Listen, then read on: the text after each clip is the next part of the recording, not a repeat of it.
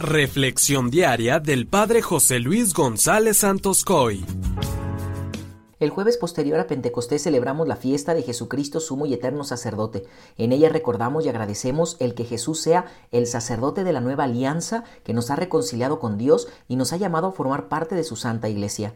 Hoy se nos invita a contemplar que a todos nos ha llamado a formar parte de este pueblo sacerdotal, ya que todos por el bautismo participamos y somos un pueblo sacerdotal.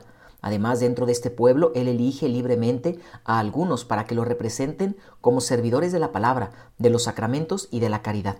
Qué hermosa fiesta estamos celebrando porque en ella se nos invita a valorar el sacerdocio. Recordemos que en el Antiguo Testamento los sacrificios que se ofrecían eran ofrendas que se hacían a Dios en reconocimiento de su soberanía y en agradecimiento por los dones recibidos. Estos sacrificios se realizaban mediante la inmolación de la víctima sobre un altar y eran símbolo e imagen del único y auténtico sacrificio que Jesucristo, llegada a la plenitud de los tiempos, habría de ofrecer de su propia vida al Padre.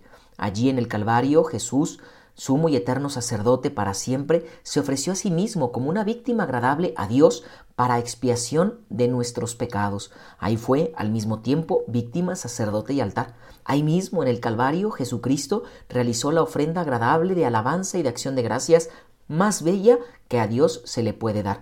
Esto nos lleva a pensar que a las almas sacerdotales se les exige un gran espíritu de abnegación y sacrificio por amor, es decir, una perfecta renuncia a la propia voluntad y al yo, al morir a uno mismo, la carta a los hebreos dice que lo propio del sacerdote es ofrecer sacrificios por los pecados y debemos comenzar por saber renunciar a nosotros mismos.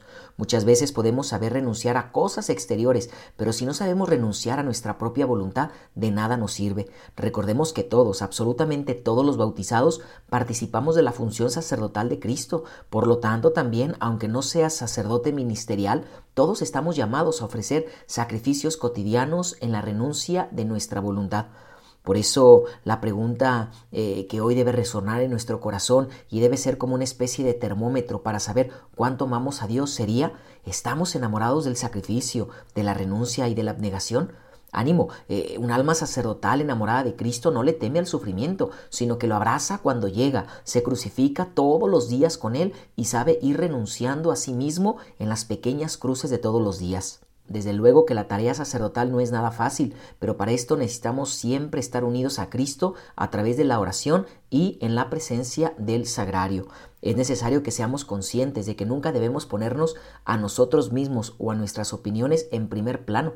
Todo intento de ponernos a nosotros mismos como protagonistas contradice la identidad sacerdotal. Por eso todo sacerdote debe ser un hombre enamorado de la palabra de Dios, un enamorado de la Eucaristía y un hombre de sagrario. Por eso te invito a que hoy en especial ores por todos los sacerdotes. Que la bendición de Dios Todopoderoso, que es Padre, Hijo y Espíritu Santo, descienda sobre ti y permanezca para siempre. Amén.